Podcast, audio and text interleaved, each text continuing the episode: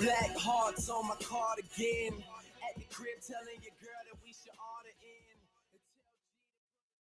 in. And hey, what do you say? We're back again with another edition of the Write the Radio podcast.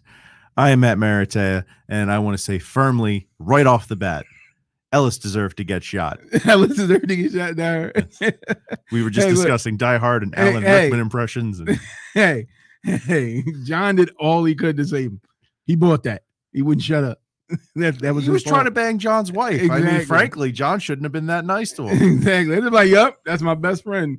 Please don't hurt him." I would have played right into it. I am your boy, Bobby Dubs. It's glad to be back in studio with my boy, Matt Maratea. We're the gruesome twosome, as it were, right now. Yes. You know, we're doing our Malone Stockton.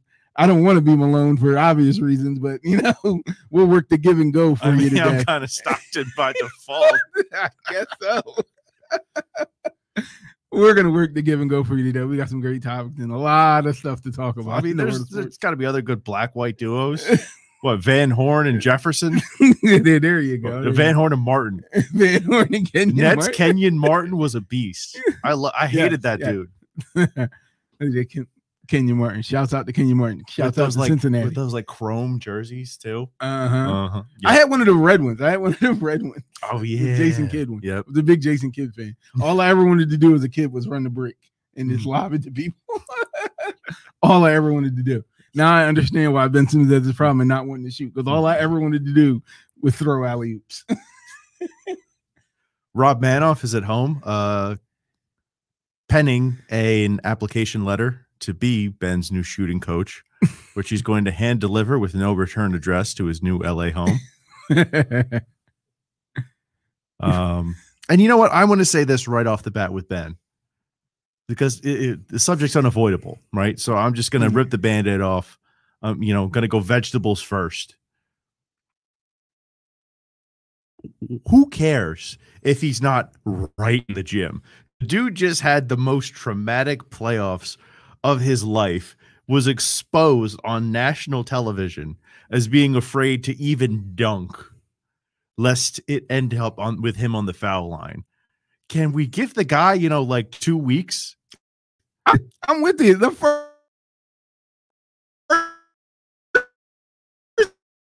thing, like, I'm going across it. I'm banging a hot chick and I'm watching some tennis. That's what I'm doing. If you're mad at Ben, Google Mama Jama, yeah, Maya Jama. Okay, and ain't nobody mad at that. And then plus the fact that she's British. Exactly, that's a man. There's an accent on top of it. Come on, you wouldn't go see Wimbledon. Exactly. You get 2 weeks off from your job. You're not going to see Wimbledon. Exactly. Still playing Wimbledon, right? Yes. Yeah. Okay. Yeah. They're still playing, and especially with everything going on with the pandemic and not even be able to go out the house. You want to tell me you can go to Wimbledon? Yeah. It's your first live event out to chill and hang out. Got a great piece of work on your arm. You do what Ben Simmons did. That's what you do. He's lived in LA every summer of his career, except for when he moved into LSU early, presumably.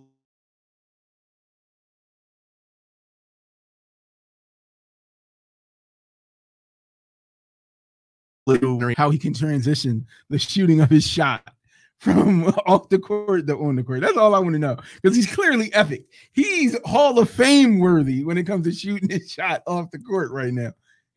He's batting 1,000. Look, I mean, we're talking about three.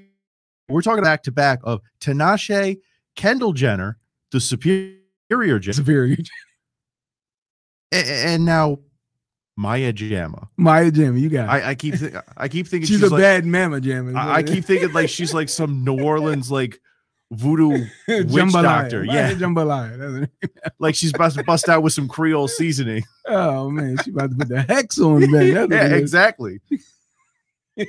She got that Ben voodoo doll. The Ben voodoo doll. Right when it goes up. Oh, ah! I almost had it. But like you said, I don't care. Like, let him do that. I do not need him. The minute the clock hits zero, he's at the other end of the court shooting free throws. Like, I don't need that. Right. Like for his own mental stability, he needs to get away from the game for a while to reset, refocus, get his mind off of those things, and then go back in it full force, extra hard, and then pause. Yeah. But you know what I mean? Like they get back in it, you know, after he's had his break and time off and go in and do what he's supposed to do. I think you can't be uncommitted after the atrocity we saw in the last 3-4 games of that series, in which they just gave up games, they gave up leads, and he just straight up quit on himself, on his team, on his teammates. So you can't not be motivated by how ugly that was. And if he isn't, then you got a bigger problem than just him and learning to try his shot or any of that. You got a way bigger mental problem, which he has to figure out on his own away from basketball. If that does not motivate him, that type of crippling defeat and type of performance is something that should motivate you. So like I said, it's perfectly normal to me to have that break and then go back into, you know, working hard. And, you know, imagine what we would have done if Ben had posted like footage of him running in Lifetime Fitness, like jacking up threes, right? Or like a slightly like off color Photoshop picture of him like working out like he did like last year in the off season, you know, with the signature smoke huff emoji. Exactly. We would have killed him. Exactly. Right? It would have been merciless. You're like, oh, now you want to work, Ben? Now? Exactly. I mean, he couldn't win either way. Either way, or people would have been like, it doesn't matter. It ain't like it's going to change. We saw those same videos 2-3 years ago. Why are you doing shrugs, Ben? What's that going to do for your shot? Exactly. Yeah. I mean, and it's just whatever. He can't win for losing. Yeah. Slight diversion of topic. I just want to point out that Italy is going to the Euro final, baby. Let's go. Forza Azzurri. I'm going to go home and have myself a meatball parm and just smother it. I'm there for it. I'm having spaghetti for dinner today. Yeah. We're there. Yeah, there you go. My paisani. Yeah. Now, how do you do your sauce? You do a little spicy, a little extra red pepper? Or, yeah. Yeah, that's the way to go. Oh, yeah. Number love. Why do we do this during dinner time? I don't know. I don't know. It just makes it even longer. Now I'm just looking for the Taylor wrap it up sign now. I'm like, is it over yet? Here we go. I want to eat. So, but Malcolm Brogdon. Yes. Apparently that was on the table. Malcolm Brogdon in the first. Number one, do you believe that? Number two, would you have went with that? Number three, like, look, who benefits from that? I mean, the first is decent. Vince Quinn is incredulous right now. I am. I'm stunned. I don't know about what, but I'm stunned about something. He's stunned. He's dumbfounded, ladies and gentlemen. What's going on, guys? Of utterances. That's my favorite Mike Quick drop. Right? It was Eagles versus Bucks. Right, and this is when the Bucks sucked. This is like the Chris Sims Bucks. Oh, wow. And Matt Bryant uncorks a 62-yard field goal to win the game. And it's up, and Merle's like, the kick is good. And Quick just summing it all up like he does. I'm stunned, Merle. Absolutely stunned. I'm in a few words, Mike.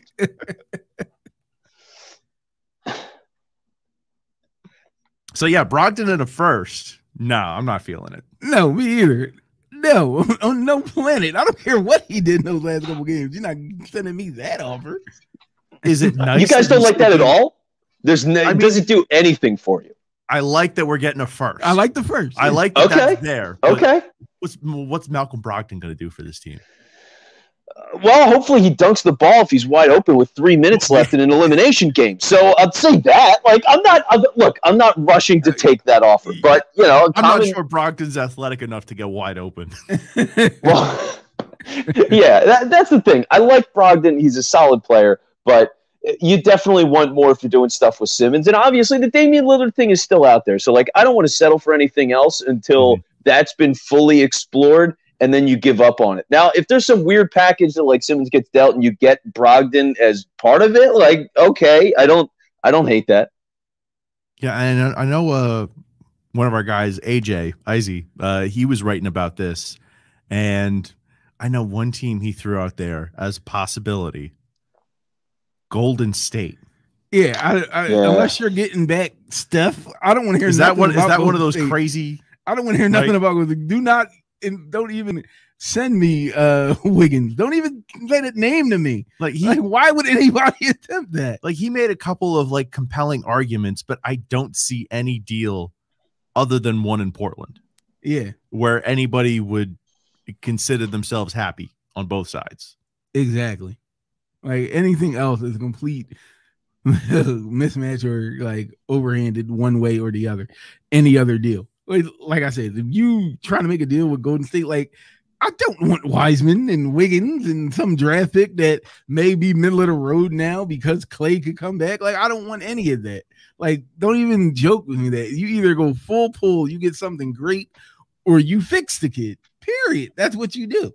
Though the Brogdon thing did get me thinking, and I want to hear what you think about this, and Vince, what you think about this. It's terms of Simmons solutions, and it's, you know, we bring in who's the 30th best point guard in the league? Who's a decent starter that you would never talk about?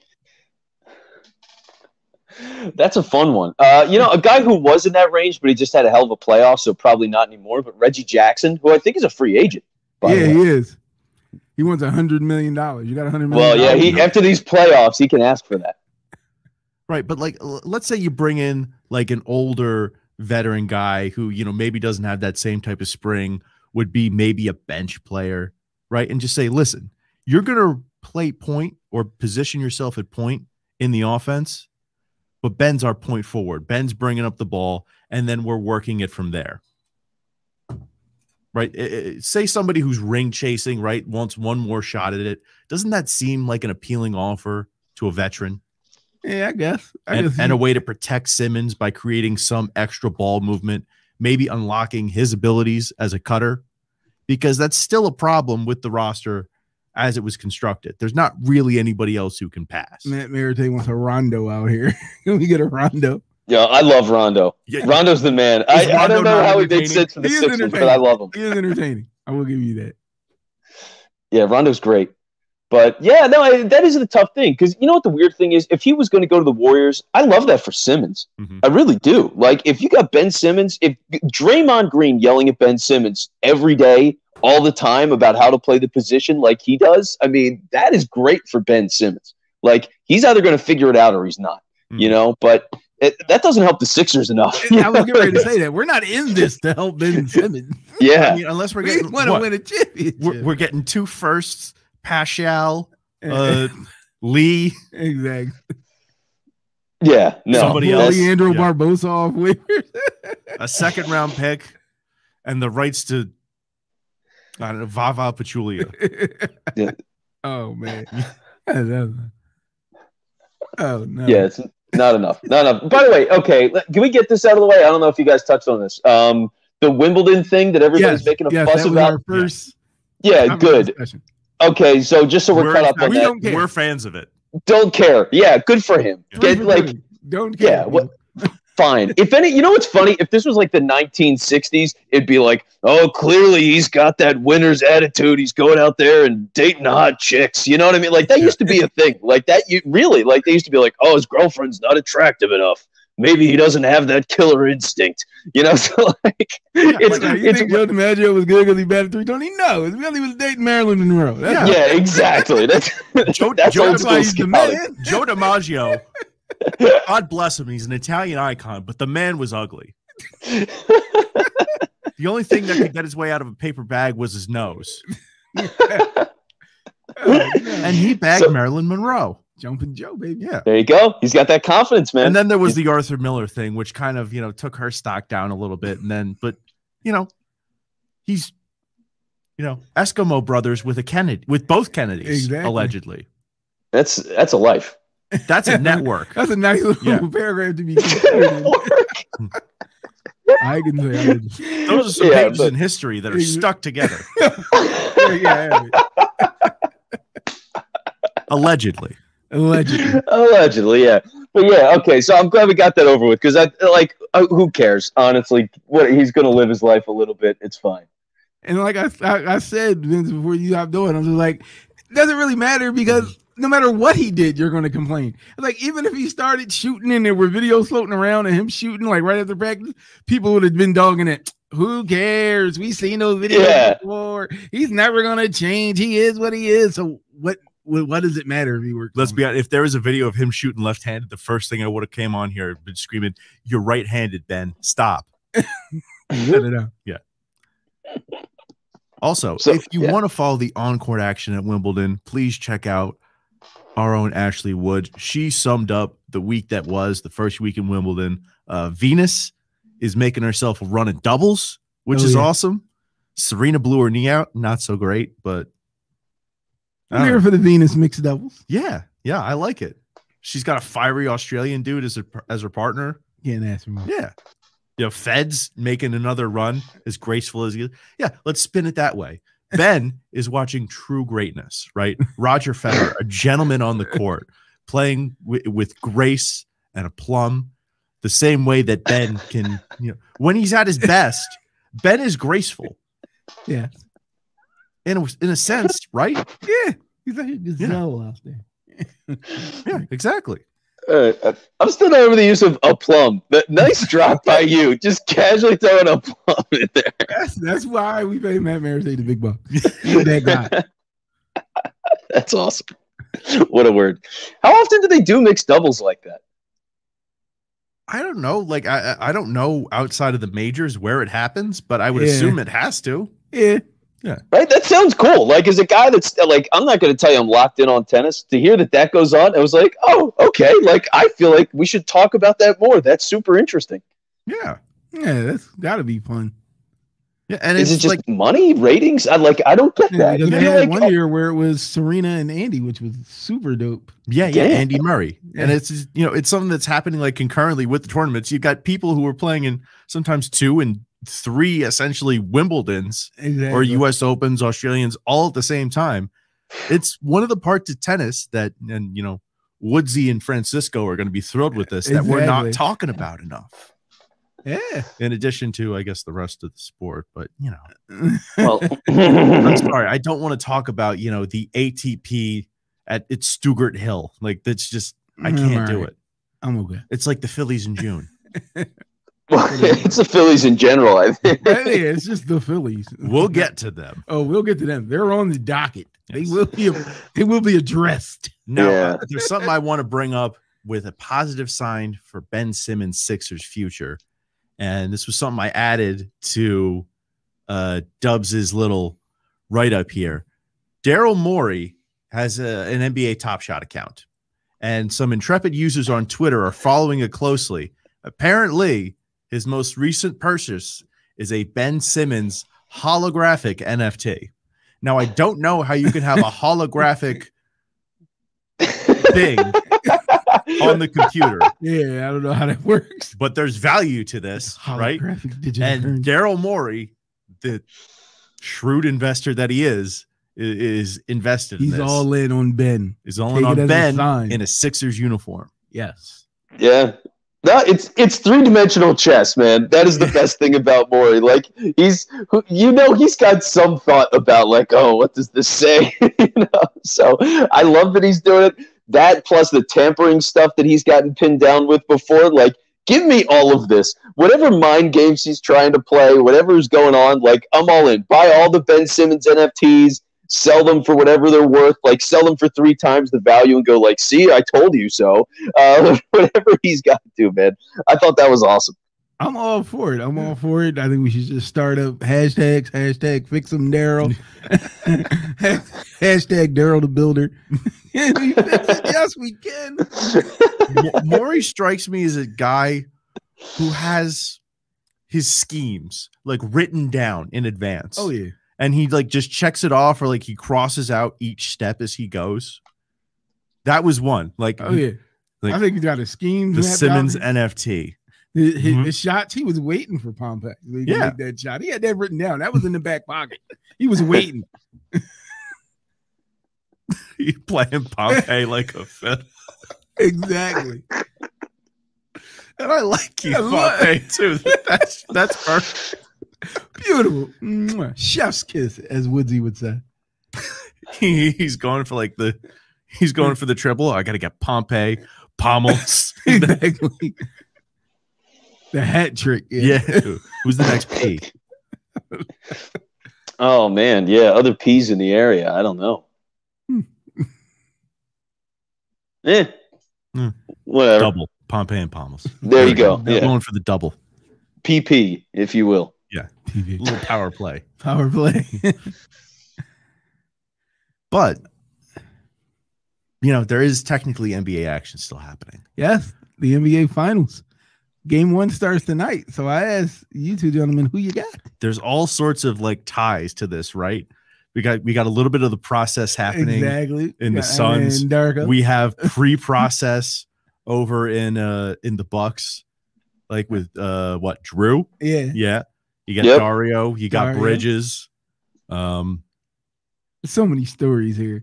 You're like, I think if you're the rooting interest in Dario, I wasn't too big on the Jrue years. I mean, I like Jrue, but I wasn't too big on those years. But I had a hard on for Dario, like all the trades they were thinking about making when they was about Jimmy and all that. I'm like, I wanted to keep Dario. Like, that was my guy. So I'm like, I'm big Dario in this series. I need to see Dario win a ring. I'm Suns in 6. Yeah, yeah. I just think there's no way Giannis is ever going to be healthy enough. And, you know, between Ayton and Crowder, if they start roughing him up, if they get a little bit physical, he's not going to last the series. And you can't rely on what, Jrue Holiday, Chris Middleton, right? Like, yeah, and you're not going to see Brook Lopez. Yeah, Brook Lopez ain't going to have another one of those games. Yeah, that's not happening. Well, yeah, you know, that was one of the weird things because, like, I've been with CBS this whole week. Well, I just started doing it this whole week, and last night I was like, all right, finals going on. Like, how do you guys feel? I got a couple of calls from Milwaukee. I literally the guy from Milwaukee that was like, you know, they need to give Giannis the ball less so they can go feed Brook Lopez. It was like, what? You know, like people are out. Yeah. Two-time MVP, sir? I know. He's like, no, I mean, you see what happened when Giannis was out? It was like, okay, do you really believe that this guy is going to play like that if he's the focus of the Bucks offense every single night? The like, Bucks go as Brook Lopez goes. Yeah. Everybody knows this, of course. Yes. Brook Lopez, the secret MVP. Yeah, I'm willing to say he had more in the tank than I thought he did, but that's about it. No, not as the lead option. The Milwaukee Bucks, led by a core of Brook Lopez and Bobby Portis, defeat the Phoenix Suns. Like, it's not happening. So yeah, that's the thing that sucks about it, is even if Giannis plays tonight, like, what kind of shape is he in? Can he hold up over the series? Who knows? Can he play like? James Harden in that series, when he was playing with the one hamstring, he was still damn good for it. Like, he's the best player with one hamstring I've ever seen in my life. I mean, it was crazy what he was doing out there. And so Giannis, if he's beat up like with a hyperextended knee, you know, that's a tough one. If it was a shoulder or something, maybe he could figure that out a little bit more. He's not a great shooter anyway, just get to the rack. But like, to have that knee and have to fight through every single possession, and just, I don't know, man. I mean, how does he hold up? I feel terrible about it. And that kind of sucks because that's just how the playoffs have been. But, like, that's why, yeah, it's the same thing. It's Suns in 5, Suns in 6, like something like that. It's just it's probably too much. Yeah, and I also don't see the Suns making the mistakes that Atlanta made. Like, they're not the Hawks.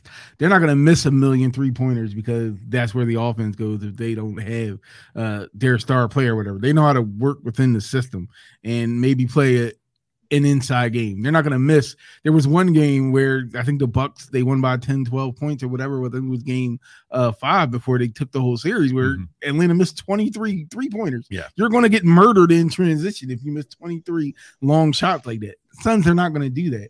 That shot's not dropping. They're going to start working inside. You're going to see more to Ayton.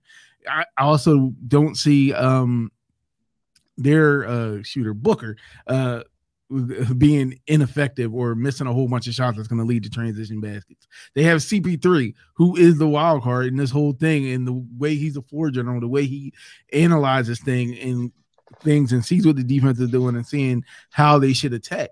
They just have an ace in the hole with him. I think this is his moment as far as his career goes, and it all spells out the Suns win this series. Even if he's not on the court, CP3 is a weapon, like unlike anything either team has. Because of his knowledge. I mean, they were in a timeout without him. He can do as much damage as he can do on the court at any time. Exactly. They were up 2-0 in the Atlanta series without him on the court. He had the COVID and he was there or, you know, in communication with the team and helping out. And you see what they can do. So it's going to be tough. I saw a tweet about Bobby Portis, which has stuck with me for a week. And it was Bobby Portis looks like an actor when he's in a movie playing a basketball player. Oh, man. That's terrible. The worst part was I was looking at him so like... he looked like a created player, right? I'm like, that's Omar Epps with hair. That Quincy McCall? Yeah. He's got he's got crazy eyes, which is great. You know, it's a great movie kind of thing to have those kinds of crazy eyes. And yeah, you throw him on a court, that works. I could see him being an odd character in, I don't know, some random Space Jam 2, right? I mean, Bobby Portis, star of Space Jam 2, not only the secret MVP of the Bucks, but also bigger star than LeBron James in Space Jam 2. Oh, I am just so not excited for that. But we also got like a local thing on there. You know, they do have Dante DiVincenzo on the Bucks, so you might have a Villanova guy get a ring if they win. Nah, well, you're getting one either way. I mean, you got DiVincenzo at the Bucks and Bridges. Yeah, so Nova is guaranteed to get a ring. Did you guys see Torrey Craig? The fact that he was with the Bucks, he got traded over to the Suns. As long as you play the 20 games, you're like guaranteed to get a ring. Nah, although he got traded for cash considerations, by the way. I think that's a violation. That's a violation. No, you don't get to play half a season, not even half. You don't get to play a quarter of a season, get traded away, and then get a ring for the team that traded you, especially when you play them in the finals. That's no. There's no way that could stand. Oh, take the ring, man. Take the ring, pawn it, like do whatever you want with it. If they're offering you a ring, man, how much is a ring worth? Like that's money in the bank, man. I'm taking it. I'm taking it. Look, I would take it, but I'd have to put it away. That thing would eat at me. Well, I mean, unless, you know, because he's with the Suns now, right? Yeah. If it was a Bucks ring, I'd have to put that away. Yeah, Bucks ring, you put it on eBay. Walking around with it. Yeah. Not bringing it in the locker room. I helped us lose this ring. Right? Because the thing is, I was looking into the deal. He literally was traded for cash considerations. So it's not even like, oh, they got rid of me and they got these core players that were big contributors to the team. Like, they got rid of him. Yeah. So they just took money. So they're like, all right, just get him the hell out of here. So you can't even brag about it from that level, which makes taking the ring even funnier. Like, I really hope he would.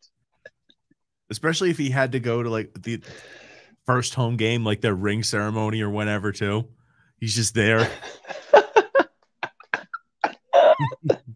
Yeah, he leaves the Suns game. Like, he skips the Suns game to go back to Milwaukee to be there for the ring ceremony for a team that he lost to. That would be hilarious. Oh, that'd be so awesome. But, yeah, it's just, there's a lot of weird times like that, though. Dude, I didn't realize this, but – Kareem Abdul-Jabbar, when he got drafted by the Bucks, the Suns had a chance at him and actually had a worse record. A coin flip, right? A literal coin flip. I had no idea about that. It came down to coin flips where the draft goes. That's wild, man. I mean, yeah. So, like, you look at the history with these teams, the franchises, and how it ties with Kareem back then, and now you see all the little stuff now. Like, it's a really cool series, honestly. I dig it. I dig it a lot. Yeah, it'll be a fun week and a half. But I'm hoping for, you know, higher drama than I'm anticipating, but yeah. Well, it's a lot of it for now is it's just going to be Giannis. What does he look like? Does he play? Can the Bucks steal a game without him? How does that affect the series? But otherwise, I mean, the Suns could really just bomb through this team. Mm-hmm. Yeah, they're just that good. Can they get Chuck a ring? Yeah, right. Does Chuck get one? I want Chuck to get one if they want. Is Chuck invested in the Suns at all? Buy stock now, Chuck. Yeah. I don't know. You know, I don't know if he's actually formally connected to the organization. Also, I think he'd get ripped like crazy on the TNT show if he showed up with the Suns ring. Can you imagine how much crap Shaq would give him if he showed up with his Suns ring? They'd be like, you didn't earn that. Get the hell out of here. I'd be happy for Chuck, but I would not be able to stand. And I've already kind of soured on Rex Chapman. The dude has gotten annoying like overnight, and I don't know how it happened. You don't know what, you don't know how that happened. You don't know how it got there. He's just right. He comments on everything. Like I see everything is like got Rex Chapman underneath. He got a lot. He's got a heart, right? Or check this out. It's like, no, Rex, I don't care. Right? You're not away. You're not my source of news or good content. I can exist without you. Right? I don't need you in my life. Block or charge was fun, but this isn't block or charge anymore. Now you're talking to Matt Barnes about the important issues. Like, what? No. What, we going to get Ja on the phone next? Like, we got to know what Ja thinks. Let me talk to Ja Rule in these trying times. You got to get Ja informed on this, or you're not going to have any way to go. You're not going to know what you're doing without Ja. We all know this. Shout out to one of the most overused Dave Chappelle jokes in my arsenal. It's a classic, though. Yeah. It's a classic. But from basketball and talking about players that have annoyed us and got on our nerves, we got to swing and talk about some football. And something I saw on Twitter that kind of... The banner come down? Yeah, the banner came down. About time. About time for that. To Joe the camera. Thank you. Thank you. Appreciate the banner coming down. But just then the shots toward the Eagles from the Colts. And I don't know if Carson was in on it with the whole cheesesteak thing. There's a little cartoon they put up on their page where they're at a 4th of July cookout and Carson brings a cheesesteak and Frank Reich says, we don't eat those here. It was like, yeah, we don't eat those anymore. Yeah, we don't eat those anymore. Yeah. And it's like, why are you even mentioning this? It's a little funny. It's kind of funny, but I don't get the point of it. Why are you even worried about us? Why are you even going there? Like, what the hell did they do to Wentz? Did you guys see how jacked up Wentz looks in that cartoon? Yeah, like, was Wentz. I feel like, guys, it was like a lumberjack. It was like a whole caricature thing. It was whatever. Yeah, but the other cartoons weren't like that egregious. But whoever drew Wentz does not think he's going to play well. I mean, he looked like trash, man. He had this really funny, weird look on his face. It was like, uh-oh.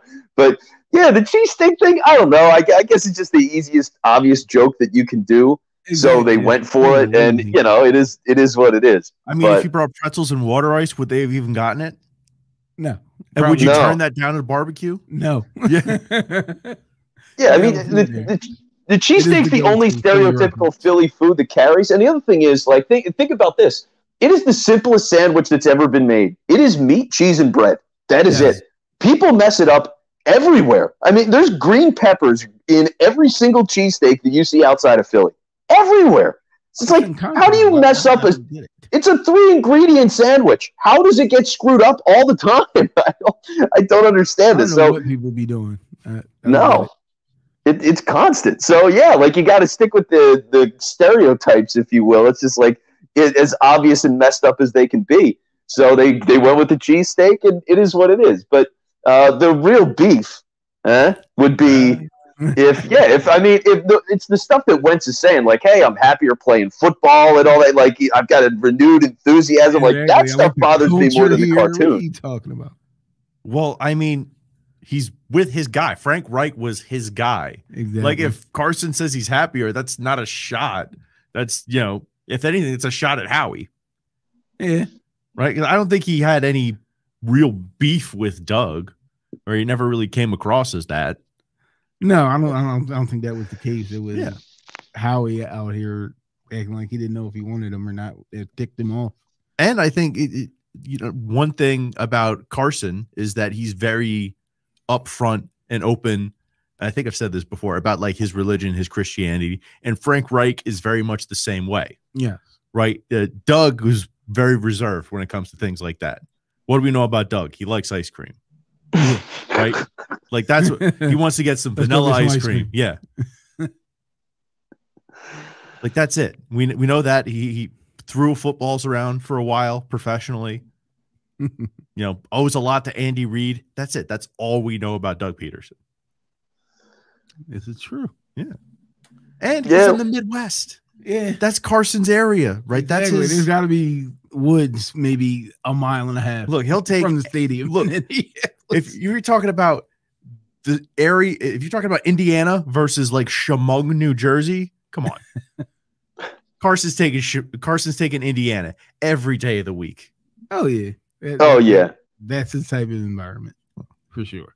That's what he's there for. Yeah, so I get all that, but yeah, like if things are gonna get you angry, you know, the cartoon from the Colts does not do it for me. I just was like, no, I don't understand the point of it. I wasn't like, oh my god, this vitriol, how dare they? I'm in the DMs of the Indianapolis Colts. No, it wasn't that bad. But I'm just saying, I'm like, all right, look at them. They think they're funny. I'm like, does it escalate any further than that? Like, I don't think the two teams play each other. It's no, because so I don't even it'd be that. Insane. I mean, mentioned again. So yeah, how much would a ticket go? You think if Wentz was coming to town? Oh man! Oh, I mean, seriously, that StubHub like $300 for for upper levels at least. Yeah. Oh yeah. Oh yeah. Because people are going to be out for blood. Like that's going to be a weird game. People out for blood. You're going to have the diehard Wentz supporters. Like that'd be chaos, man. I can't wait for that. Whenever that happens. Yeah. Things will be thrown sure that game, but we may have something to get our minds off it and be happy about. We did see clips surface at training camp of Jalen Hurts and Smith throwing long balls, pitch and catch. He still looked small as hell, but it did look impressive that they were able to have some type of a connection. So, are you impressed by what you saw? If you saw those clips of them tossing around the old pigskin? Letting him fly 50, 60 yards. It's not like they didn't know each other. I mean, they've done this before. Exactly. I mean, it was just people, and I guess people forgot about that. Like, he was on the team when he was there. Like, they went the I want to see Jalen throwing a John Hightower, right? I want to see, does John Hightower get a hand transplant? That's what I want to know. I want to see if Travis Fulgham was a fluke or not. Get the ball back to him. Well, like, yeah, no, seriously, though, like, I do want to see if he's a fluke or not. You know, the team was so weird, and the way the offense has been the last couple of years is generally it's been garbage. So, like, yeah, with a new team and the offseason for Hurts and all that, yeah, I want to know what it looks like. That's the thing. Like, I'm just antsy. You know what I mean? Like, now that the Sixers have been done for a little bit, and I like the NBA playoffs, but it's not the same. You know, I'm just – the Phillies are god-awful. Like, just give me Eagles football. Give me training camp. I want to argue about, you know, third string linebackers again. You know what I mean? Like, that's really where I'm at. I'm just dying for all of it. Sirianni, give me all the Sirianni stuff. So I'm not like bugging out about the clip itself because, yeah, it's nice that he can throw the ball 60 yards. You better be able to throw the ball 60 yards as an NFL quarterback. Like, you just better be able to. So that's all well and good, but it's just getting me the itch back again that I'm really starting to feel it, man. I miss football. Do we think that was a response to Chris Sims' quarterback list and him saying Jalen Hurts? Who's Jalen Smith? I don't know. I think Jalen Smith is a linebacker for the Cowboys. Yeah. I thought that was Aldon Smith. No, that's Jalen. No, he's a DN that was with the Cowboys. Oh, it's a Smith's right. Damn Cowboys. Anyway, so do we think that was a response to the Chris Sims list, right, and him saying Jalen Hurts can't make the elementary NFL level throws? Chris Sims is it doesn't deserve a response, but it might be. I wouldn't put it past Jalen. He watches everything. He hears. He's heard things. As my guy Robert De Niro would say, he's heard things. Yeah. So yeah, I wouldn't put it past him. Putting some footage out there and say here. Well, I don't know if it's him. Is it the Eagles? Is it People, look, we already saw he had a whole campaign going ever since Carson was out the door. So we know he's got a machine behind him at least to make him look like the guy. So I wouldn't put it past whoever he's got pushing him to do something like that. But do we think the rent was paid? Yes, I believe the rent was paid. They put in a money order. He's got a receipt. He's good. I'm going to start a Twitter account. Was the rent paid? Was the rent paid? And you know that account will get like 10 million followers. Jalen Hurts rent. Jalen Hurts rent. I wasn't paid this week, Jalen. You're late, Jalen. What was that on 3rd and 5, Jalen? Fourth and one gets stuffed. Evicted. Evicted. We got no place to stay, Jalen. Oh. But yeah, I want to talk about Davion Taylor. Right? I want to talk about I want to talk about Darius Slay tweeting at Stevie Nelson, right? Yeah. I want to talk about what happens if they don't get Stevie Nelson. Yeah. Well, they're screwed, right? I mean, they're going to get torched in the secondary this year. I'm just accepting that as fact. Like, Dallas is going to give them a hell of a time. They're going to have problems. So Dallas, the Giants signed Kenny Galladay. Yeah. Right? I feel like we're not talking about that. Yeah. The Redskins, the Washington football team. Yes. The Washington football team that wears red on their jerseys signed Curtis Samuel. Yep. So in addition to having Fitzmagic, they now have Scary Terry, the football version, Terry McLaurin, and Curtis Samuel. Yeah, if it's going to be a they've got themselves a good little offense there. This is the team that you can see giving up 28 to 30 points a game because they're going to be god awful in the back end, specifically on one side. They can be bad on both sides. Slade was getting burnt up and down at the end of last season, but he was hurt. Yeah, I give him that. But yeah, it don't look good. So you're not surprised by. I think we saw PFF put out they were like the 29th, 30th worst roster in the league.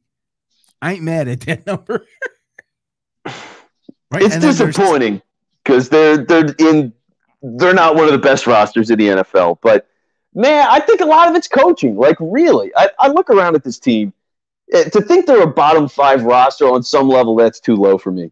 I mean, really, like that offensive line. The problem is they get injured. But if that team is healthy, that's a good team.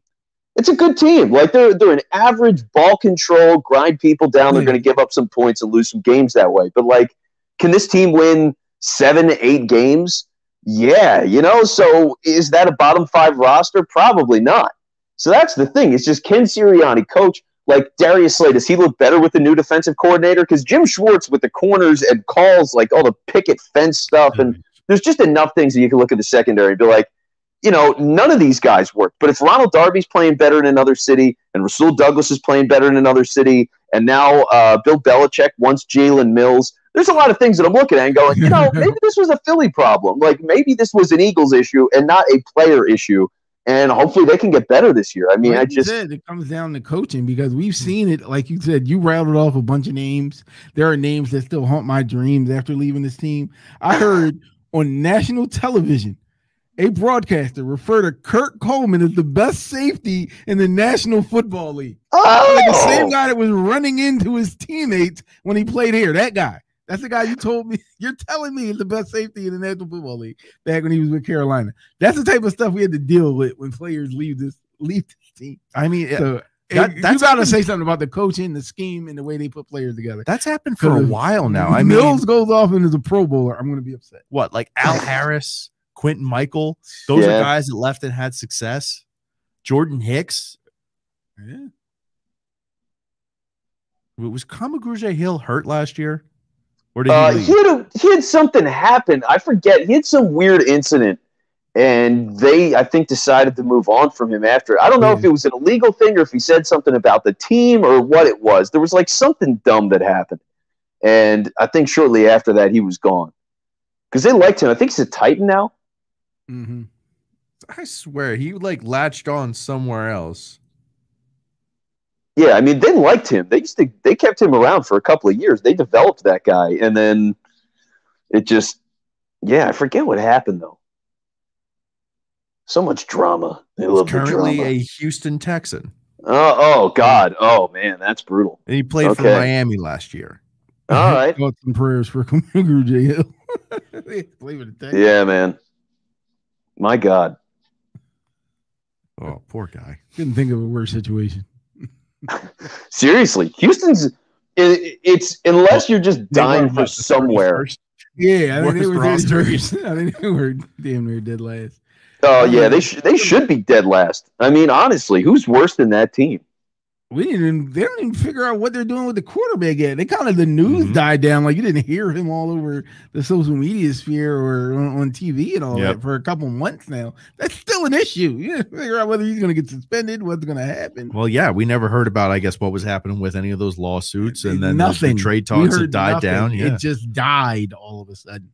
Well, yeah, it was weird because there was a point where it felt like they were going to settle. And there was some conversation about settling in terms, and there was stuff with confidentiality that was coming up. So that's what felt like, okay, they're on the doorstep with this. And then that fell apart. And, like, the last thing that came together was, yeah, we're going to go after this in court. Like, we're going to pursue all this. So for now, there's going to be court cases. And if that happens, man, I mean, this could get really, really ugly. Because as the NFL season heats up and people are following this, and if he's in the news every day, like, if we have Deshaun Watson walking into a courtroom because there's 21 cases against him for sexual assault, good luck with that. I mean, seriously, like, that's in everybody's best interest to go and get this thing done beforehand. Because for Watson, he's been under the radar with all this. I mean, that is a star NFL quarterback at the beginning of his prime, and it doesn't dominate the news. Like, Aaron Rodgers still has any little nugget of information about, like, is he going to stay or is he not? That blows up. Like, oh my God, he renewed his membership at his country club. I saw the other day. He went on vacation with Miles Teller. I mean, that made news. Miles Teller, known Philadelphia traitor, hanging out with Aaron Rodgers. I'm kidding, Miles. I'm kidding. He's just recruiting him. We're going to trade Jalen Hurts, although the Packers don't want him because they have love, but we're going to trade him Jalen Hurts, and we're going to get Aaron Rodgers, and everything's going to be fine. So it is what it is. But yeah, like, that Watson stuff is crazy. Like, that's got to break soon, because now you're going to get to training camp soon, and he's going to have to show up. So good luck with that. It's going to be a circus. Yeah. Right. And all I want to see from training camp is whether or not Andre Dillard is Winston Justice all over again. Right? Much. I just want to think about those things. Nice, pleasant thoughts. There's nothing pleasant about that. How dare you? Well, how dare you? We've got Jordan Mailata. Exactly. So we'll find it out in preseason game one, right? When he gets turnstiled and, you know, inevitably ends Joe Flacco's career, elevating Nick Mullins to the backup spot, where with, you know, Folesian ascent somehow brings the Eagles to 500, thus flushing us into more controversy and leading to misery for a decade. Oh my God. All right. If we have a Nick Mullins quarterback controversy, there will be a Nick Mullins statue outside of Lincoln Financial Field. Nick Mullins goes for like 23-2 over like a 7-game stretch. Is Nick Mullins the best quarterback in Eagles history? He calls 610. Oh, man.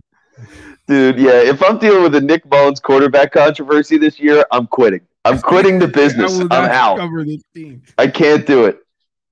My God. Oh, God. Oh, man. From the sad to the utterly ridiculous. We brought it up earlier, but we do have to talk about just how putrid the Philadelphia Phillies are. I mean, I call them the Phillies follies because it's just terrible. And I didn't even know that they took a series from the San Diego Padres. They're only four and a half games out of the first place in the division. Yeah, that's a mirage. They have an 11% chance of getting a wild card spot, according to Buster Olney. Ooh. I mean, this is a team that's a player or two away. It's a nice little run. Then they blow another three. Okay, wait. Well, what player or two though? What What does that look like? It looks like these players in which you speak of. It looks like a starting pitcher, looks like a bullpen arm, and it looks like Adam Hasley finally getting his stuff together and replacing Odubel in center. Well, like Adam has been. Bam! Yeah, looks like Travis Jankowski seizing the brass ring for the first time in his career. I don't. I'm trying to be optimistic here. I hear you on part of it, because here's the thing. Like, you know, throwing Hazley and all the other people aside, like, the thing is, they're supposed to have the second easiest schedule in baseball, I believe, for the second half of the season. So if you're looking at it to go from one of the hardest schedules to one of the softest schedules, and you go, well, if they're just under four, like you're saying, Matt, like, hey, they're just a couple of games under 500. The division's not that great. They've got an easy schedule. you can talk yourself into it, and it feels insane. But, you know, we do this every year. Like, when Kapler had these teams that were in first place, and they would slowly die throughout the late summer, and they would just keep falling and falling and falling. We would convince ourselves, well, it's just 5 games. You just got to go on a run. It's just 6 games. Oh, now it's just 3 games. You just got to go on a run. Like, they just did enough to keep you in the conversation and drive you crazy. And to believe that this team is just going to get over the hump, I mean, I have a really hard time believing it. I do. I have a hard time. Yeah. I know how close it's going to be, but, yeah, I can't get excited until they prove to me that I should be. You know what I mean? Like, I'm just operating in misery and doubt until they're just overwhelmingly good. And that's it. Not even great. Just good. Like, I can't deny the fact that this is a good team. And right now, I can't say they are. Well, they're not a good team, right? But they're an okay team. And they're probably better than everybody else in the division right now. Well, you know, when you have your first 3 starters going, right? Now, that doesn't say anything about the rest of the NL East.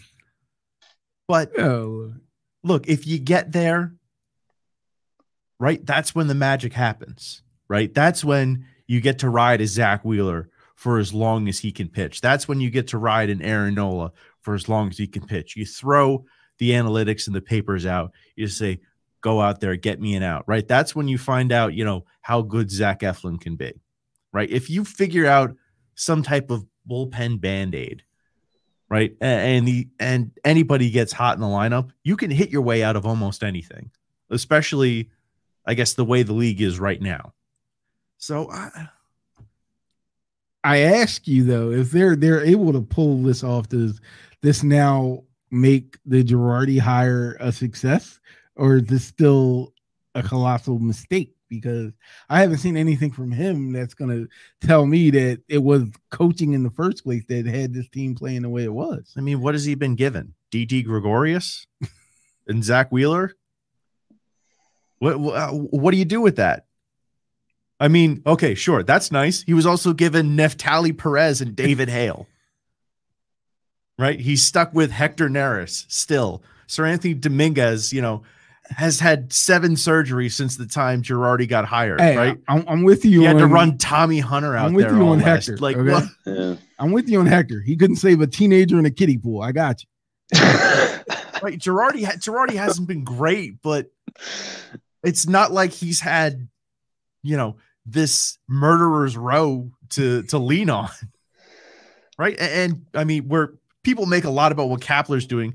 The Giants are an incredibly well-constructed team, right? Their GM should win GM of the year. I mean, they're top down. They might be the best team in the entire National League, right? And so we're comparing, you know, Gabe Kapler just having to stick his feet up and, you know, put a little suntan lotion on to Girardi, who's got a little coconut oil on. Anyway. It's like, oh God, I guess Ranger Suarez is my closer now, right? That's where we are. Ranger Suarez had a good month, and Joe's like, well, I mean, you're my closer, right? You're my guy now. I can't trust Alvarado. He can't hit the broadside of the barn, and when he does, somebody gets a barrel on it. Yeah, it's not even riding the hot hand. It's just riding the hand that just has a pulse. You know what I mean? Like, it's a very low bar right now for all of them. Lukewarm at best. Yeah. Oh, you're a little clammy. All right, yeah, that works. Let's get this clammy hand and let's put a baseball in it and see what happens. But yeah, look, the problem is too that they don't do the fundamentals well. Like, base running is not great. The fielding is awful. Like, you can't have fielding that is that tremendously bad. You have it at 2 spots in the infield. You've got awful infielders at 2 spots in the infield. That kills them all the time. Double plays, important spots too. Exactly. Well, yeah, like double plays are killing you. You're not converting double plays when you need to. So now you're putting more pressure on a bullpen that shouldn't be in those kinds of situations anyway. They can't handle the good times. So now you're putting them in bad spots. It's just the way things pile up. I mean, even on the simple fact, like the things that I want to enjoy, which is Bryce Harper hitting a lot of home runs now. They're all solo home runs. Like, for the most part, people aren't on base. So when he's hitting solo after solo after solo, at some point you just go, well, why is nobody else on base? Like, why can't they get people in front of him? And that's the thing. Like, even the good things. Odubel and Reese to get on base. Yeah, Reese, yes. Reese needs to be on base. Reese needs to be on base. That was the one thing he could do consistently well. Is now even if he couldn't hit. I don't. Yeah. No. And what's his name? Spencer Howard can't run to first. So all it's all those things. Like he was thrilled to go to AAA. Spencer Howard. It was like, oh man, yeah, like I can throw actual innings like a real pitcher. They don't even have a fifth starter, and Spencer Howard still pitched his way back to AAA. Yeah, Matt Moore's going out there every fifth day. Like, I can't believe this is still me. Like, are you kidding me? Right, Vince Velasquez is average, and it seems like a revelation. That's how bad Spencer Howard was. Hey, it only took 8 years to get average Vince Velasquez, baby. It paid off. Exactly. The investments paid off. And you know what? The worst part of it is, like, this is what we've wanted from Velasquez, and it seems like we can't do anything but be sarcastic about it. Right? Because I just can't, like, I can't give him a compliment, like, in good stead. He's like, gotta be backhand. Thanks a lot, Velo. Finally. It shouldn't have taken a 4-run ball. They shouldn't have given him this much time. Is part of the crazy thing is that he's had this many chances after all of these years. Like, how long ago was that? He had just been traded like 13 strikeout game. Yeah, I mean, seriously, what was that, like 2015? Was that was he part of the Alfaro deal? Right, that's when they like shipped out Ken Giles. Oh man, yeah. Was he a part of that deal? Wow. Right, because that they sent a bunch of people to Texas. Yep. Yeah, he was with the Astros, right? I think it was the Rangers. Was he with the Rangers? Because, oh man, that Rangers deal it's been so long. God. Yeah, I think he was out of the Astros, but I could be wrong on that. But but that game happened forever ago. That's the thing. Like, that was wild. Look at this potential. Can he figure it out? And then it's been like 8 years of, yeah, well, maybe he'll figure it out this year. Oh, he's never going to figure it out. Oh, we've got nobody else. Let's just ride this Velasquez train. And it's been nonstop insanity. I mean, it's nice that he's pitching better now, but, like, you don't have a great team around him, so it almost doesn't even matter, which, again, makes it comical. Like, it is comical to do all this stuff, and it finally kind of sort of clicks, and it doesn't matter. It just doesn't matter. Exactly, it's hilarious. Okay, it was the Astros, right? Where we got Velasquez, Appel, Thomas Elshman, Harold Aruz, and Brett Oberholzer in exchange for Jonathan Aruz. Did we traded a guy for a different guy with the same last name? There you go. Ken Giles. Thanks a lot, Clintac.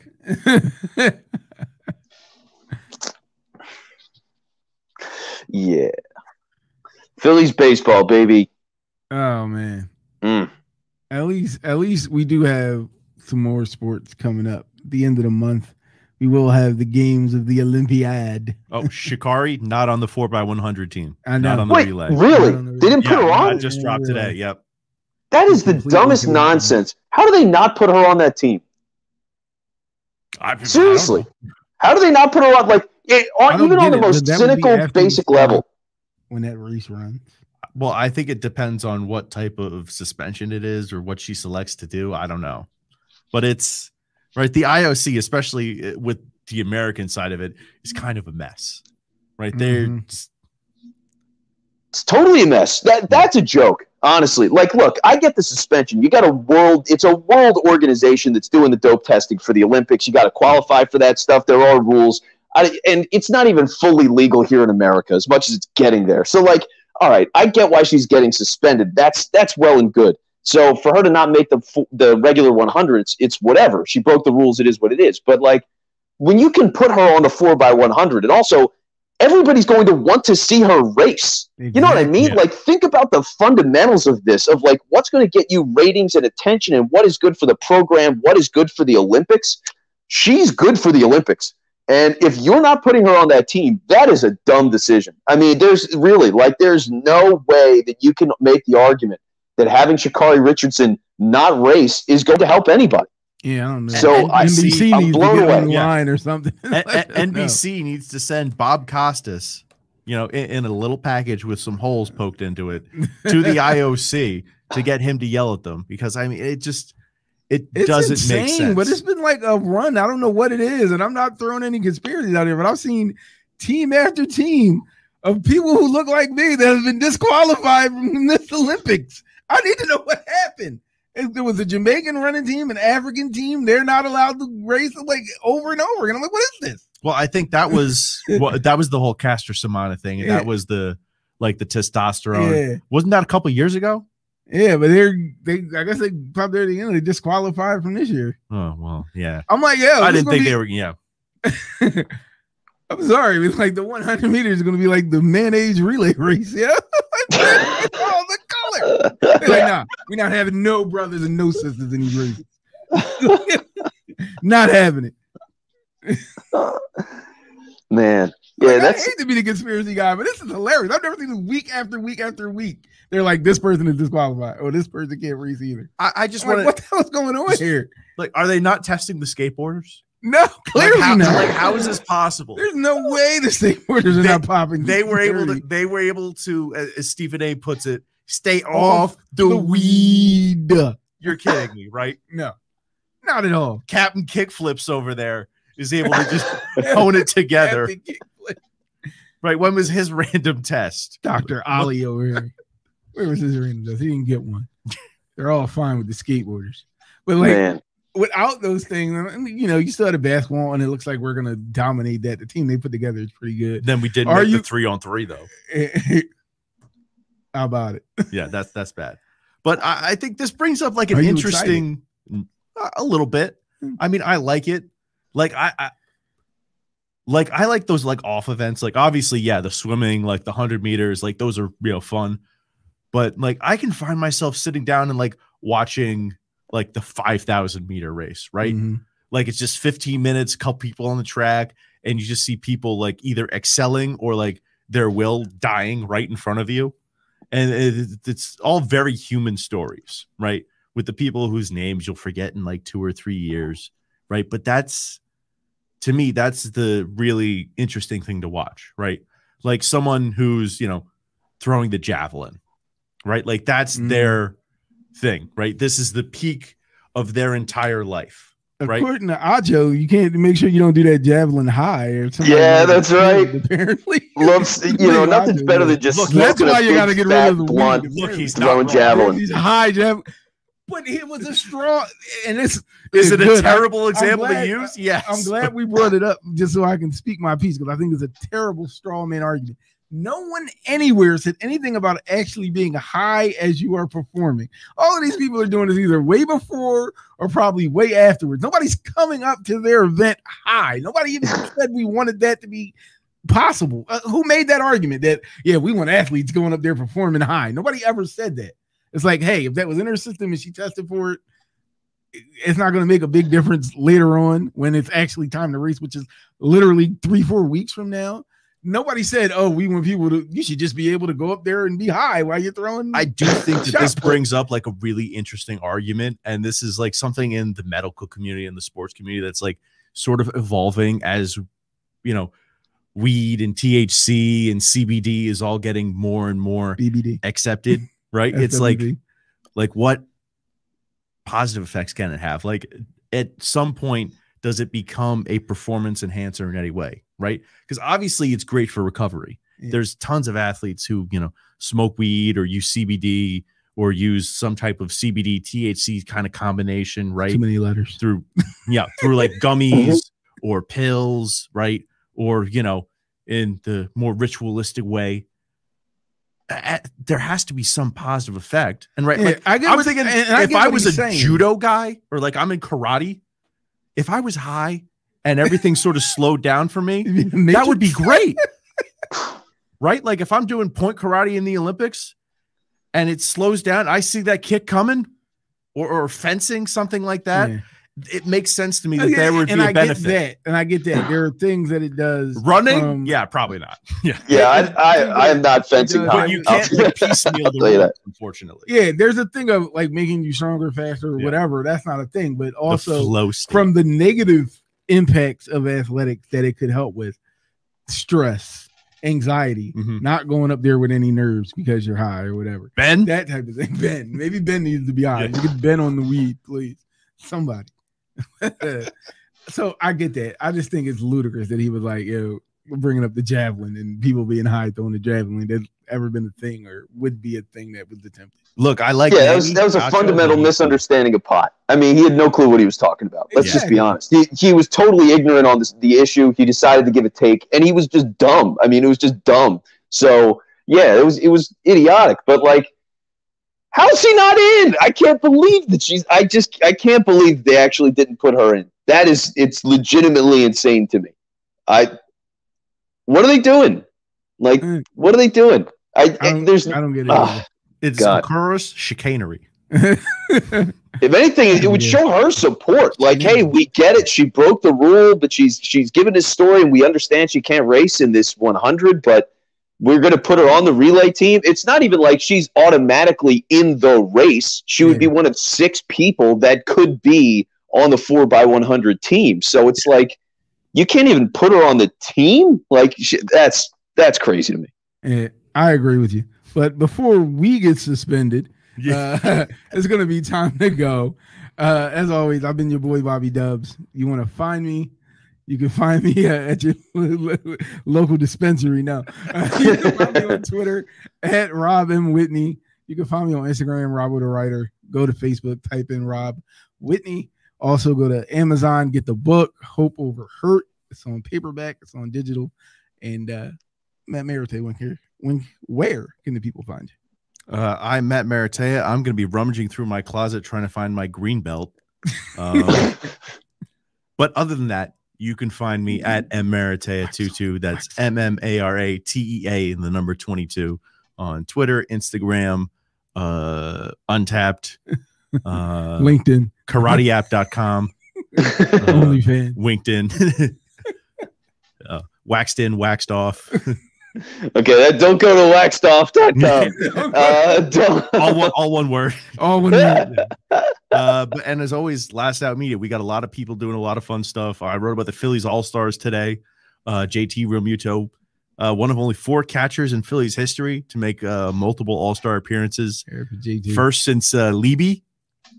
For those of you that remember Mike Lieberthal, feels like it's getting old now. Yeah. Oh, now you're making me feel old, man. Yeah. Sign JT and do nothing with him. Yeah. And Vince Quinn's with us as well. Well, yeah. So I'm doing CBS Sports Radio this whole week. And so you can catch me in the overnight, 2 a.m. to 6 a.m. Eastern. Why not 11 to 3 Pacific in case you're watching on the West Coast? But that's what I'm doing for the rest of this week. And you can always find me on Twitter. It's Vince Quinn. That's one word. It's Vince Quinn. And yeah, I'm at Last Out Media all the time. So at Last Out Media, you can hit me up there as well. And always a pleasure, gentlemen. Always a pleasure. As always. Oh, yeah. A bunch of rappers I go harder than damn. I'm so Katrina smarter than a lot of these. Swear the coaches brought the starter in.